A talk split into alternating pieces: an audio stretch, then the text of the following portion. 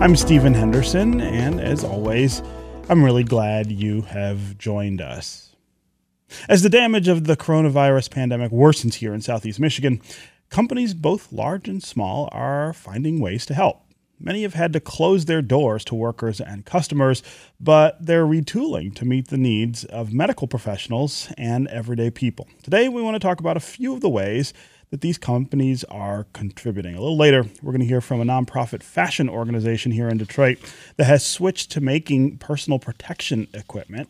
And we'll talk with a local distillery that is now making hand sanitizer. But first, we want to start with an update on the largest scale local retooling that is going on right now, which is happening in the auto industry. And joining us now by Skype to discuss what's happening with autos is Paul Eisenstein, the publisher of the DetroitBureau.com. Paul, welcome back to Detroit today. Stephen, it's great to be with you, and uh, especially uh, especially right now.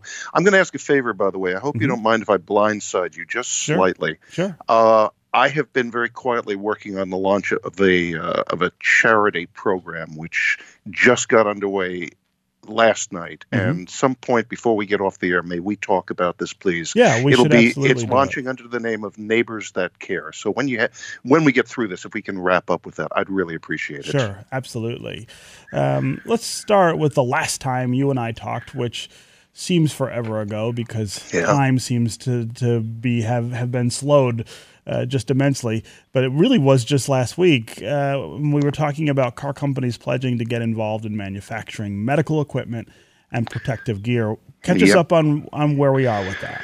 Well, uh, what I say today may be different from tomorrow, and uh, a lot of things have been happening. We, mm-hmm.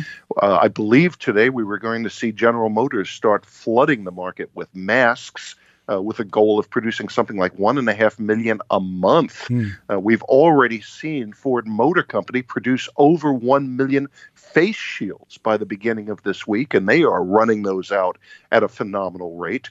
Uh, I, I'm getting emails constantly from automakers all over the world. So, in, in one form or another, we're seeing manufacturers as diverse as Mercedes and Lamborghini and Volvo Fiat, Chrysler, Toyota, and of course, uh, not only Fiat Chrysler, but the other big three Detroit automakers, General Motors and Ford, who are doing remarkable work. Um, I don't normally jump to praise uh, automakers, but I am impressed with them.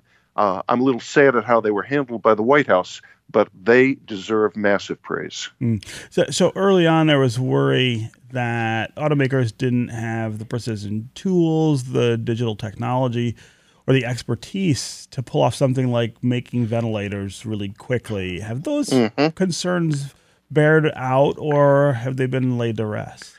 Well, we already are seeing uh, Ford. I, I, I don't know if they have actually turned on the line yet. I apologize about that. I should have checked before we got on the air, but I know they were getting ready to start rolling out the first respirators, mm-hmm. and General Motors will be probably launching production of uh, ventilators uh, in a, a, little more than a week. And and so people understand what some of these devices are. We all have a clear understanding of what masks are. Most importantly, the the uh, medical grade M95 or N95 masks which have uh, openings small enough to block these submicroscopic uh, virus particles from getting through into the mouth or nose. Respirators take things the next level. Mm-hmm. They actually are used to help the the first responder breathe. It it feeds air into the mask, uh, and it can be doubly important in certain environments. Uh, and that's what Ford is working on down at uh, in their Flat Rock area, uh, part of that complex uh, they have outside their assembly plant. Uh, ventilators are used for those victims who are having trouble breathing on their own, and uh, those can continue to keep a person breathing. It forces air into the lungs. I, I have to tell you one very sad bit of news about this so people can understand put this into perspective. Uh, I was talking with some senior folks in the emergency response uh, community here in Michigan just this weekend, and only about 40% of those who do go onto ventilators will survive. Hmm. Wow. Wow. I mean, that's a really grim statistic. Uh, I, I, yeah. I, I want to ask you a little about the relationship between GM and the White House, which has played out a little differently than it has for other automakers over the last week or so. And today, just as GM is announcing that it's going to start building these these ventilators, there's a column from the White House that doesn't mention them at all. We also saw Donald Trump take some shots at Mary Barra, the CEO of GM, I think a week ago. Uh, tell us what that's all about. It's it's stunning. I, I you know I, I, I keep seeing friends on Facebook and elsewhere post we have to come together. We have to deal with this as a nonpartisan situation, and yet in the in the five o'clock follies, uh, the, the daily propaganda report, and that's all they are. Uh, we see things that are purely purely partisan, and we see uh, the the president take shots at people he uh, doesn't like or those who will help him build his own brand. And hmm. we've seen that in the way of General Motors. I, I, am I'm flabbergasted and appalled by this, uh, which is why I'm speaking out so so aggressively right now. Uh, Mary Barra was supposed to be one of his favorites. She was part of that original Economic Council, which quickly mm-hmm. dissolved, if you remember, in mm-hmm. 17. Uh, and what has happened uh, is that the president saw the two Detroit automakers, Ford and GM, very quickly step up when people were hitting him for not having done enough to get uh, get medical equipment. He appeared to take the chance of blaming them as if it was their fault, not the White House's fault. Uh, but he also personally attacked Mary Barra, uh, as he does many powerful women. He took some very harsh shots at her personally, which was just to me uncalled for. Uh, he then, a day later, made uh, good comments about both manufacturers and their efforts, but he insist- inserted his name to make it sound like everything that they were planning to do was done because he ordered them to. And that was not the case. Mm. Both automakers stepped in voluntarily and were doing things before he did any step to reach out to corporate America to start stepping in. Uh, they deserve praise, not the treatment they've gotten from the president and the White House. Mm. My guest is Paul Eisenstein. He's the publisher of the DetroitBureau.com.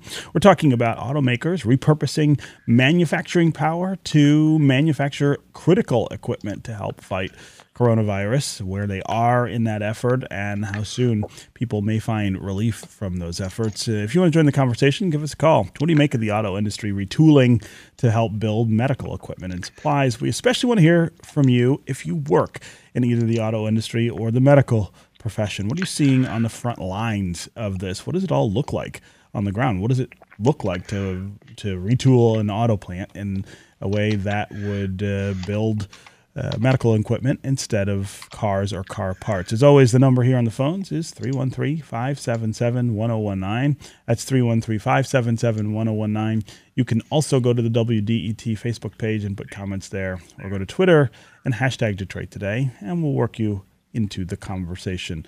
Uh, Paul, um, uh, explain for listeners what the Defense Production Act means in a situation like this and how it's being used here. Well, it, it's interesting. This this is an act which basically allows the president to step in and order manufacturers to work for the national defense, and that's a broad term. Uh, you know, it, it, prior to this, we probably would have thought it meant stepping in and ordering manufacturers to produce guns, grenades, and tanks. Mm uh, more in line with what was done during World War II. Mm-hmm. Uh, it does give him the opportunity to step in and order manufacturing of medical supplies and other things. Uh, if if necessary for a national emergency. Uh, curiously, he has come under tremendous fire for not using it with many, if any, uh, industries around the country during the, the coronavirus, even though uh, there is a massive shortage of, of componentry, of, of medical gear from masks to ventilators.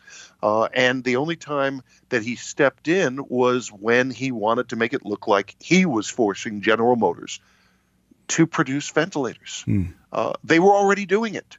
They were already in the process, but he invoked it so that he could say that he did it. He has not taken the step of reaching out to companies like Boeing and others who could also be coming in and stepping up their work very quickly.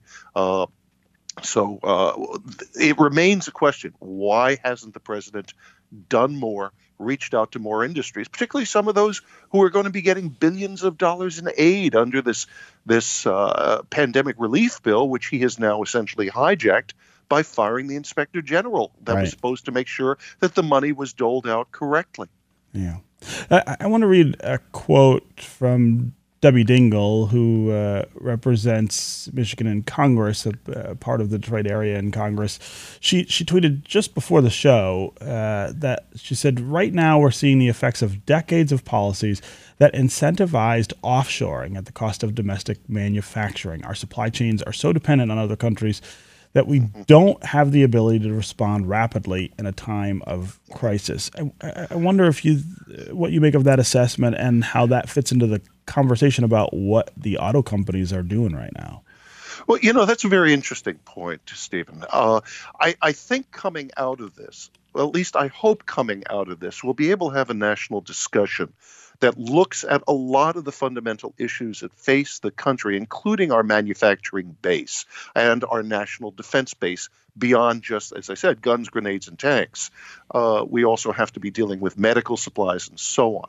And and the reality is, it's not a partisan debate. It shouldn't be because some of the issues cross the line. Uh, we've had strong de- democratic support in many circles for expanding our, our manufacturing base to, to become more globalized. Mm-hmm. And I think we have to look at it and say, are there some things that we should make sure we don't offshore entirely to China or Vietnam or even even Germany or other uh, high-end uh, manufacturing nations. We have to be looking at it more holistically as protecting ourselves but also recognize the fact that this is a global world. And if we shut our doors, well, our products aren't going to be sold in those countries right. either. Right. I also wonder what you make of the industry itself. Uh, part of the restrictive orders that are in place either limit or completely eliminate, depending on which state you're in, uh, auto sales. And so the idea of making any money at all uh, it goes out the window for for these companies at this time. Is that is that something that we should be looking at? What the permanent damage from that could be, or is that just kind of a freezing of commerce, and we'll see that return to where it was before this happens uh, after we're all all through it? Uh, you know, I, I hear the phrase a lot. Uh, nobody knows nobody really knows what the impact of this will be on any aspect of American life. Mm-hmm. And, and automotive retailing is one of them. Uh, we have a number of states that have completely shut down, are not allowing any sort of automotive retailing. Last week, according to uh, LMC Automotive, a, a, consulting firm, Detroit auto sales went down essentially 100%, stopped. It stopped in a number of states, though uh, in some states, there's still you're still allowed to go to a, a, a dealership, and yet others are doing things like online retailing or phone retailing mm-hmm. or delivering vehicles to you uh, in a contactless situation where a person will actually bring to you your vehicle and then scrub it down uh, before you go out and find the keys sitting in the cup holder. Uh, we're going to see a lot of new discussions about how cars will be sold going forward. And I think online retailing uh, is probably going to be one of the things that's going to emerge strong from this. Hmm. In terms of numbers, Stephen, uh, last month saw about a 40% decline in sales U.S. nationwide. Wow. Uh, this month is expected to see at least an 80% decline. And according to J.D. Power and uh, several others, including LMC, do not expect auto sales to begin to recover probably until June or even into July. This year could see numbers down at 12.5 million sales wow. compared to 17.1 million last year. Uh, and most people do not expect to see anything close to a true recovery until at least 2021. Wow. So so let's let's roll with that scenario and assume those numbers these are companies that just a decade ago were reorganizing under bankruptcy laws, or in, in Ford's case, uh, escaping that by literally hawking everything that they that they owned. It, it, does this push them back to those kinds of desperate times if that happens? Tell me how long this continues. That's the real question. Yeah. Uh, eventually, an industry has to be building things and selling things if you're a manufacturing business. And uh, right now, it's uh, it's basically an industry on hold unless you talk about producing a small number of medical devices. Uh, we will we'll know that soon. But I have to say, uh, we are starting to get the sense, those of us who watch this industry closely, that many of the things that the automakers, particularly in Detroit, said they learned from the Great Recession they are putting to use right now. Uh, they are not collapsing the way that they probably would have mm-hmm. had had it been business as usual all the way through the Great Recession up till now. So I think that that's a good sign. I think the automakers are going to come through this a little better than we expected. Perhaps even show many other industries how to survive this level of crisis. Mm. Okay, uh, Paul, you wanted to talk about this charitable effort that you're involved in. Uh, tell us what it is. Yeah, as, as, Stephen, as you know, I live in the small town of Pleasant Ridge. Mm-hmm. Many many drive through. Our sign says hello and goodbye. uh, it's it's along Woodward Avenue uh, between Ferndale and Royal Oak, and uh, we have about five percent of our population who are first responders, primarily nurses, doctors, and mm-hmm. related medical personnel. That's a lot. And as you know from reports out of Beaumont and Henry Ford, many of them are getting horribly ill right yes, now. Yes. Uh, but even when they're not, they're barely able to get sleep. They're, they're working double shifts six and seven days a week. Many of them don't have the chance to shop. They don't have a chance to cook. And we have created a, a a charity uh, to work with the Pleasant Ridge Foundation. The charity is called Neighbors That Care. And we have been able to work with the Pleasant Ridge Foundation. We're going to be providing food to our first responders, mm. uh, at least a little bit, so that they can get a break. They don't have to uh, count on every meal having uh, maybe not being able to eat or just eating the, the, the sandwich bars that they have in the cupboard. Uh, now that that's our first step and we just officially launched that yesterday and if people want to donate to that they can go to the pleasant ridge foundation's uh, website pleasantridgefoundation.org more importantly on a broader scale we have we are taking neighbors that care and we are launching a nationwide effort to try to encourage communities all over the united states to reach out. I don't care if you are a city hall, hmm. uh, a, a, charitable foundation like ours in Pleasant Ridge, a block club, a Kiwanis club, anything. Find ways to reach out to help your first responders. Buy them food, give them, get them deliveries from the local restaurants gift cards for the Krogers or what have you. Right. Uh, if you don't have money available, maybe uh, maybe you can help them cut the lawn, mow their lawns, or or do other services, walk the dogs, things that they may not be able to do because they're working 16 hours a day at the hospital. Now, our website will be going live probably within the next 24 hours. It will be neighborsthatcare.com and neighborsthatcareus.com. It's not live at the moment, but I wanted to use this moment with you, and I appreciate the chance. Yeah, absolutely. we are not we are not asking for money.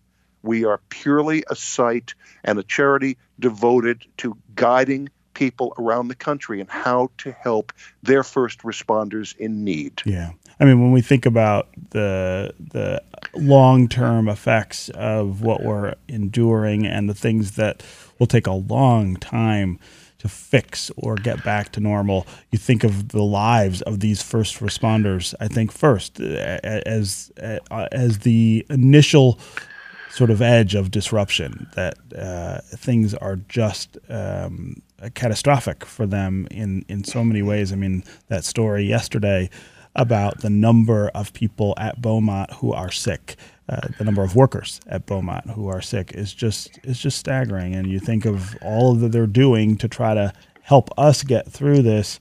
Uh, it does make a lot of sense for us to turn our attention to their needs uh, as well. So that's a, a really great effort. They are the soldiers in the front line of a war we have never faced before. I had one friend of mine the other day tell me that they do not think they're going to live through this. Yeah. Wow. Wow. Okay. Paul Eisenstein, publisher of the DetroitBureau.com. It's always great to have you here on uh, Detroit Today. Hope you're doing well and taking care. I am. And Stephen, I'll get you the information as soon as I know we are live yeah. with the website. Okay, and we'll put it up on uh, we'll put it up on our website as well. Thanks Thank for being you. here. Up next, we're going to take a look at how a local factory made a speedy transition to manufacturing personal protection equipment before even opening their doors to the public. Stay with us on Detroit Today.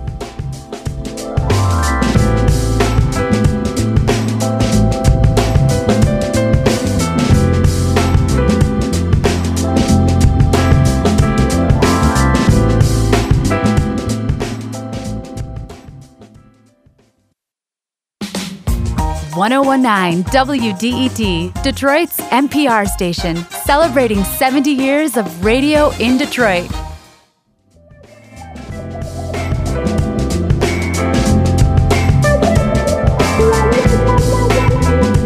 You're listening to Detroit Today on 1019 WDET. I'm Stephen Henderson.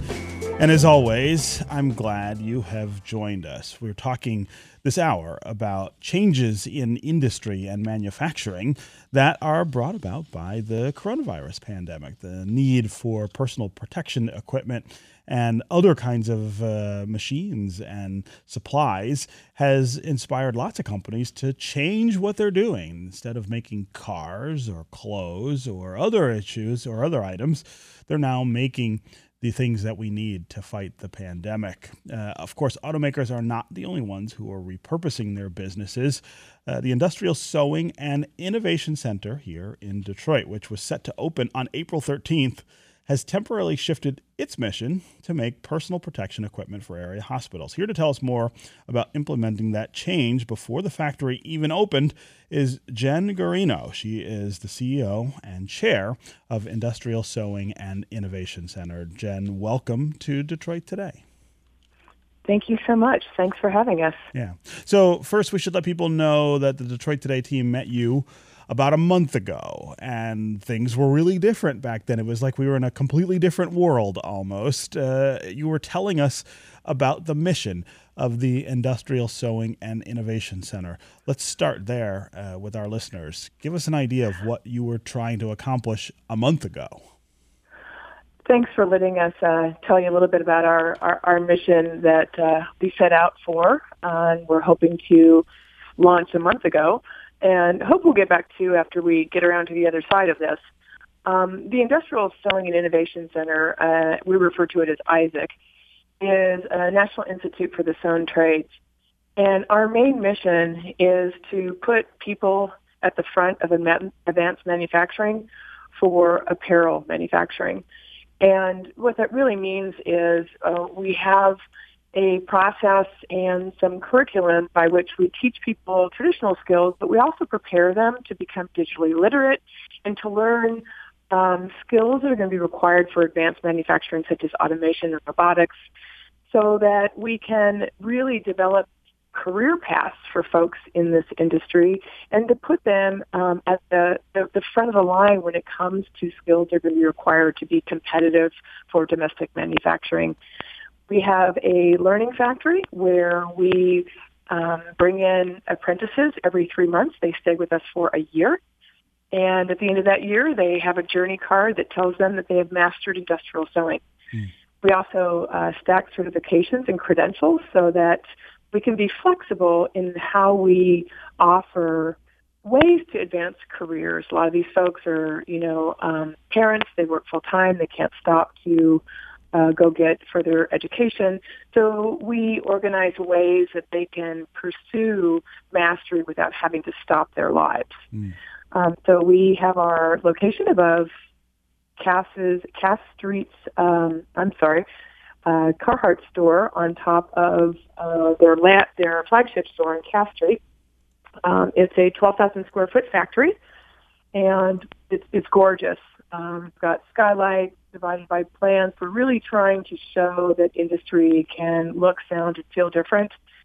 And this is all um, related to us being leaders in really changing the way our industry manufactures and distributes product and making sure that when we pursue sustainability in apparel, that we're making sustainability possible for the people 1st mm-hmm. And without that, you, you don't have sustainability. Yeah.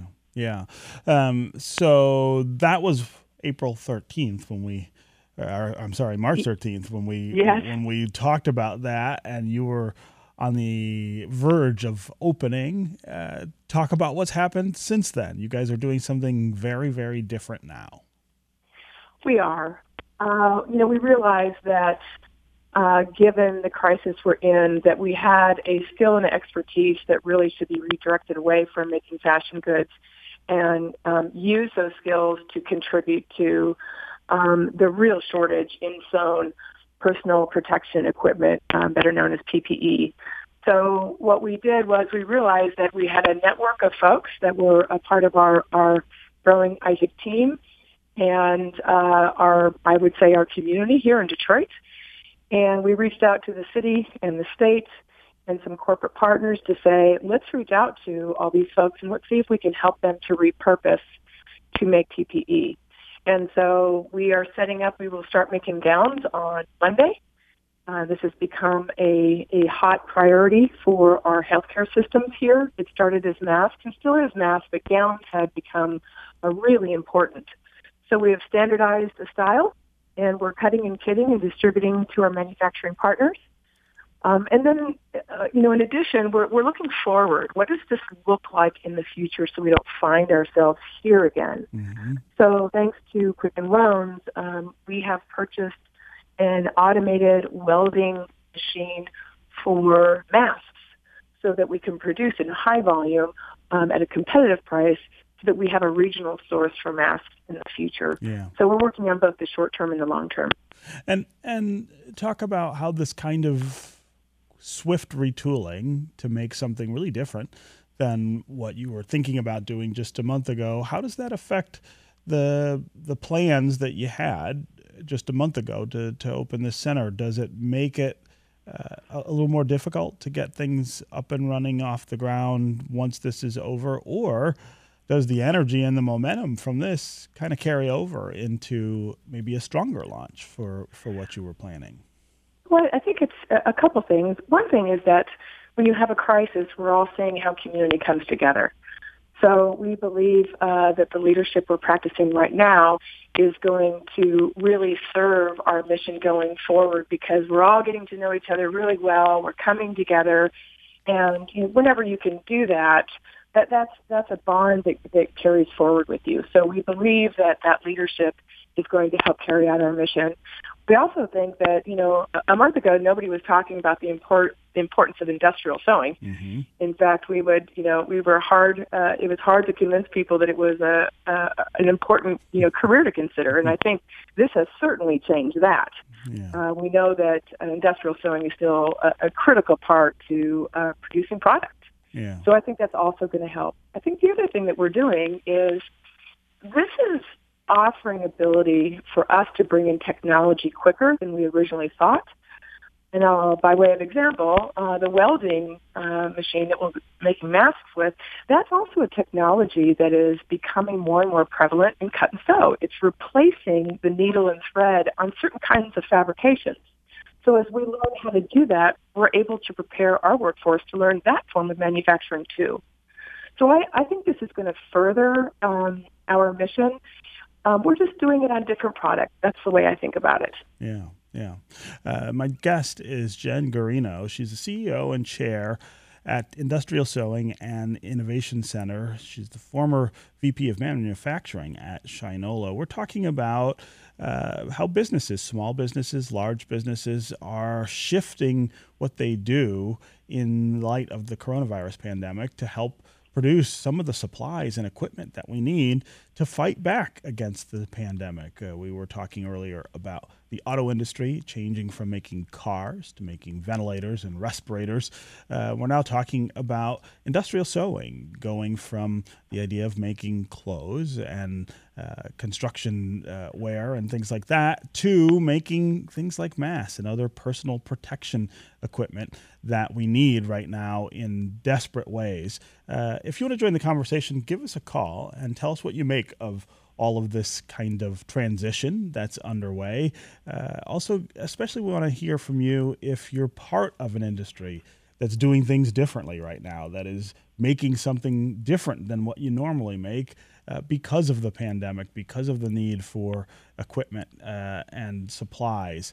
As always, the number here on the phones is 313 577 1019. That's 313 577 1019. You can also go to the WDET Facebook page and put comments there, or you can go to Twitter and hashtag Detroit Today, and uh, we'll try to work you into the conversation. Also, we uh, uh always want to hear from you right now just about how you're doing. Give us a call and tell us how you're managing through this pandemic, what your life is like uh, now that everyone is really staying at home or is supposed to be staying at home, staying away from other people, uh, physically isolating ourselves. Uh, give us a give us a sense of what that's like. Also, give us a sense of the disruption in your wor- world of work. So many people right now uh, are either not working uh, or uh, are not being paid uh, because of the coronavirus pandemic and the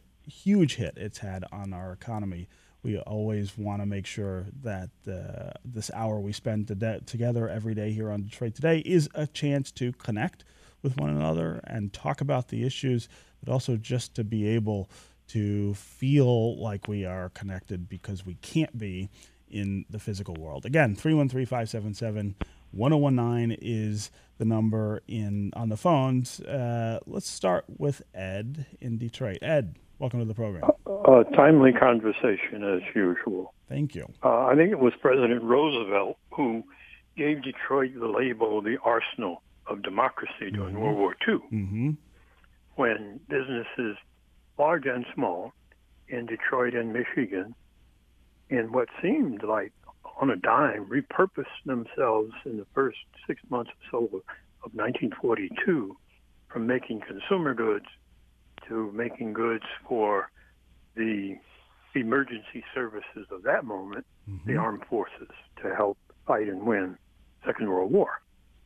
And I'm pleased that businesses large and small today are repurposing themselves to deal with this current emergency and in a, in a very important way, it extends the metaphor of the arsenal of democracy to to our city and our state. Mm. And so uh, the men and women who work in these businesses have every reason to be proud.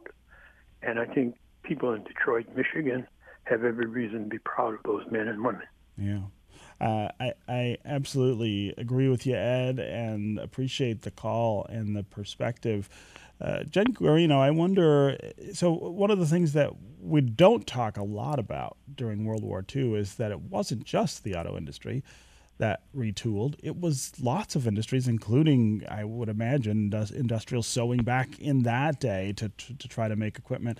I mean, you guys are, are sort of walking in the shadow of all, uh, of all of that, and and the the echoes, I think, of that time now are are pretty powerful. They really are, and I think uh, there's there's a lot of analogies uh, to what uh, the caller just uh, referred to, and I think uh, you know often sewing is not something that we notice or, or honor or pay attention to. But if you if you look around your house, your car, and you look at uh, everything that required a needle and thread, it's it's a fundamental um, form of production that that's really key. So in times like this um, it becomes a really critical part of the supply chain.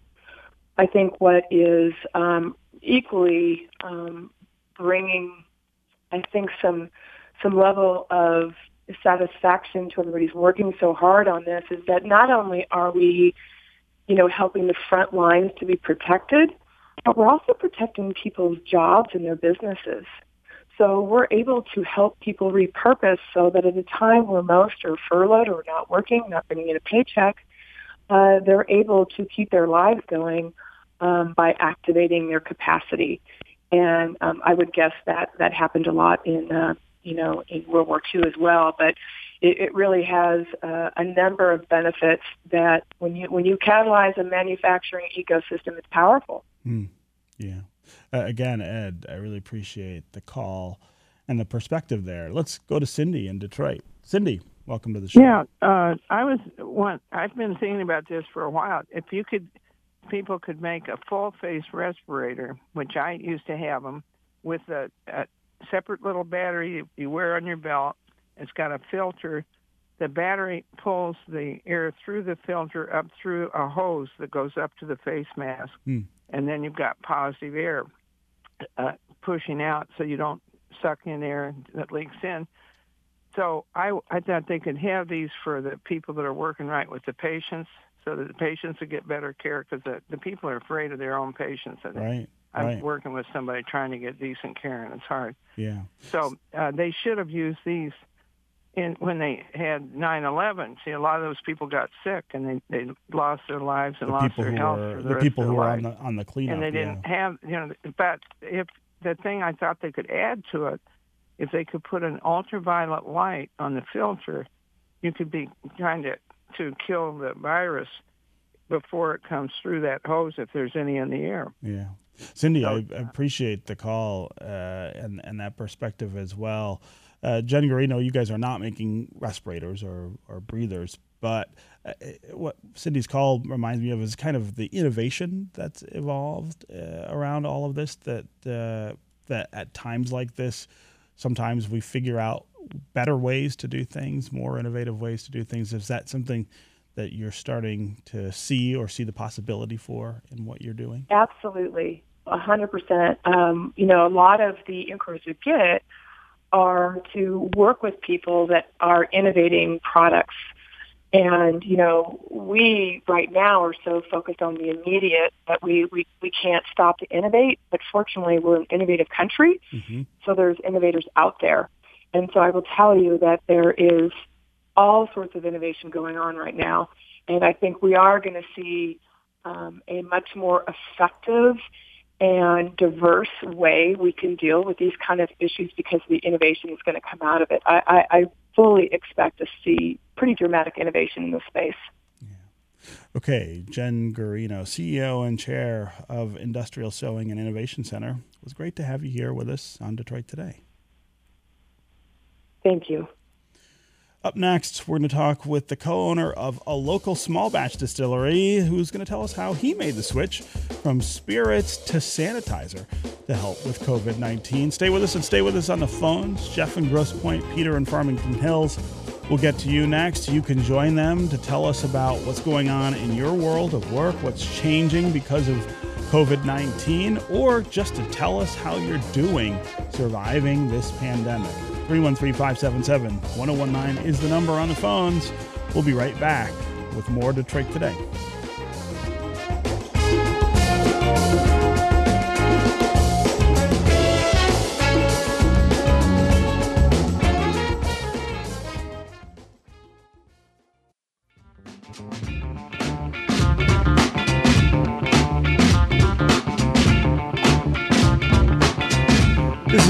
Today on 1019 WDET. I'm Stephen Henderson, and as always, thanks for joining. Detroit City Distillery creates small batch artisanal whiskey, gin, and vodka. And now you can add hand sanitizer to that list. The local distillery is adapting its manufacturing to help meet the immense need for cleaning agents during the coronavirus pandemic. Detroit City Distillery co owner Michael Forsyth joins me now to talk about the transition and how it's going so far. Michael, welcome to Detroit Today. Hi, Stephen. Thanks for having us. Yeah. So, uh, talk about making the move to making hand sanitizer when what you normally make is uh, whiskey and gin and vodka.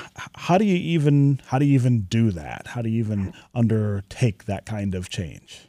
Yeah, well, it's been quite the process. We've been at it for about two weeks. Uh, the City of Detroit Police Department reached out and asked if we could help, and that kind of instigated the move. And so for us, it's been a real challenge to just try to keep up with the supply chain. Hmm. So alcohol is the main ingredient, which obviously we make. Mm-hmm. Usually it's bourbon um, this time of year, but um, you know we've been able to source uh, alcohol. It's much faster than making it from scratch per usual, and so you know we've been sourcing bottles, glycerin, hydrogen peroxide, all the kind of key ingredients to make hand sanitizer, and so. Uh, it's been a challenge, but we've been able to pivot quickly to help a lot of people. Yeah. So it's been good. So, how much of this have you been able to make so far, and who is it going to? Sure. So uh, we have been able to make, um, we'll have about 7,000 gallons done uh, by the end of the week. Wow. And so we've been, we sent 2,000 gallons up to the Michigan State Emergency Operations Center uh, this fr- past Friday, uh, 500 gallons to the city, 175 to the state police, uh, countless other nursing homes, uh, homeless shelters, U.S. postal workers, police departments, fire departments, and other folks on the front line. So, you know, we served about 100 organizations so far. So it's been been good to play a role helping out during the crisis. Yeah. So, so talk about your business and how the pandemic is disrupting that business, as it is all others in your in your field. But then how switching to make something else is kind of a different kind of disruption. I mean, uh, talk about how this affects uh, Detroit City Distillery as a going concern. Sure. I mean, you know, it's a hard time to be a small business owner. Uh, but, you know, I think one of the things you sign up for when you are an entrepreneur and start a small business is, you know, you're solving problems every day. And so, you know, for us, you know, we've kind of been called on to, you know, serve on the front lines to help address this crisis. And, you know, pivoting for us, uh, you know, really is a no-brainer. I mean, it's just kind of in the Detroiters' DNA, right? When you are called to help, you step up Mm-hmm. and you make a shift, and that's the Detroit way, right? You know, it's a city that's, you know, adversity defines character, and so you know, folks come together to help each other out in times of need. So we've we've done that. You know, this has been a nice distraction for us, honestly. I mean, we've you know had to lay off about half of our staff. Um, you know, our tasting room and event space is no longer open. We've lost half of our distribution customers in the restaurant world. Mm-hmm. But, you know, this has been able to allow us to, you know, keep half our staff and pay some bills and uh, do good in the meantime. So it's been a it's been a welcome transition. Yeah. Uh, so it fe- feels good being able to help. Yeah. We're talking about uh, businesses, both small and large, right now, who are retooling what they normally do in order to make equipment and supplies that we need to fight against the coronavirus pandemic. Uh, if you want to join the conversation, give us a call. 313 577 1019 is the number on the phones. That's 313 577 1019. You can also go to the WDET Facebook page or to Twitter and put comments there, and we'll try to work you into the conversation. We want to hear from you if you are involved in one of these efforts to make medical supplies or equipment for the coronavirus pandemic. Also, if you work in the auto industry, give us a call and tell us what that's been like retooling plants to make equipment instead of car parts or things like that. Let's go to Jeff in Grosse Pointe. Jeff, welcome to the show. Good morning, Stephen. A great show on this arsenal of democracy while keeping in mind that we are still in a capitalist society. I did the math on that GM deal, and those ventilators look to be coming out over 16000 each. Mm. And as far as the distilleries, I've been looking at this picture on the Grosse Pointe News of Atwater's project, where they pretty much so have $500 worth of product, meaning two cases hmm on the top. You know, they're selling it pretty much at a dollar an ounce. You get four ounces for four dollars. Mm. You know, and it just shows the capitalism that's out. I mean, that's pretty steep. That's an ounce, Yeah, I mean, one uh, dollar per ounce. You yeah. got a picture of five hundred dollars worth of product on top of the paper, just two cases. It's like wow. wow. You know, with taxes, yeah. it's like hey, you know, Capitalism is still at work. Capitalism is alive and well, right? per ventilator, and Ford's making them at seven. And they were beginning back in 2008 to try to get the smaller ventilators, bringing them in at 2,000 each we go from 2008 to 2020 and it's 16,000. Yeah. Uh, Jeff, uh, it's a great point and it's something we ought to be keeping in mind. Michael Forsyth, can you talk some about profit at a time like this and whether this effort is feeding profit for small businesses? Yeah, I mean, you know, it's been it's tough, right? Because obviously you want to be able to donate this product in the time of mm-hmm. need, but you're not really in a position to as a small business. You're losing tens of thousands of dollars every week. You're spending thousands of dollars on hand sanitizer material at the same time. So, you know, we've tried to be really fair. I mean, you know, for hospitals and frontline responders, I mean, you know, if we looked online and the lowest price was $28 before the pandemic, so we're selling it for less than that. Mm. Um, you know, we're you know, we're not trying to get rich off this. We're just trying to pay some bills and keep those employed. But, you know, certainly, you know, you can see at a time like this that, you know, some components of capitalism just don't really work, right? And people are taking advantage of the system and, mm-hmm. you know, privatizing what, you know, people should be focused on for the greater public effort right now. And, you know, everybody's handling it differently and it's moving very fast. And, you know the supply and demand economics are completely out of whack right now. Sure. Um, and you know, we're just trying to do good at this point. You know, um, we are you know being able to pay some bills and keep afloat, and that's kind of been our priority right now. So. You know, I mean, it's it's difficult when when you know the normal order of business is that this is a society that that you know seeks profit and and capital moves things to kind of shift and think about the ways in which that doesn't meet people's needs, especially at a time of, of crisis. And I think the the imperative here is for all of us to be thinking about what happens when we get back to quote unquote normal. Do we right. do we learn from things that didn't work as capitalist pursuits, but were able to convince us that we need to do some things just to make sure that uh, that everybody has what they need and, and that people are uh, okay. And and I, I, don't think there's anything wrong with having that conversation. And the time to do it uh, is is now. While everything, as you point out, is is just kind of turned on its head, and the old rules of supply and demand and things like that just just don't make any sense. They they don't work. Uh, uh, with with something like this. So again, Jeff, I appreciate the call and the comments. Let's go to Peter in Farmington Hills. Peter, welcome to the show. Hi, thanks for being on the air. Sure. Go ahead. Peter. Yeah, so, uh, yeah. Uh, our industry is retooling significantly. I'm a uh, uh, internal medicine physician who is not on the front lines, mm-hmm.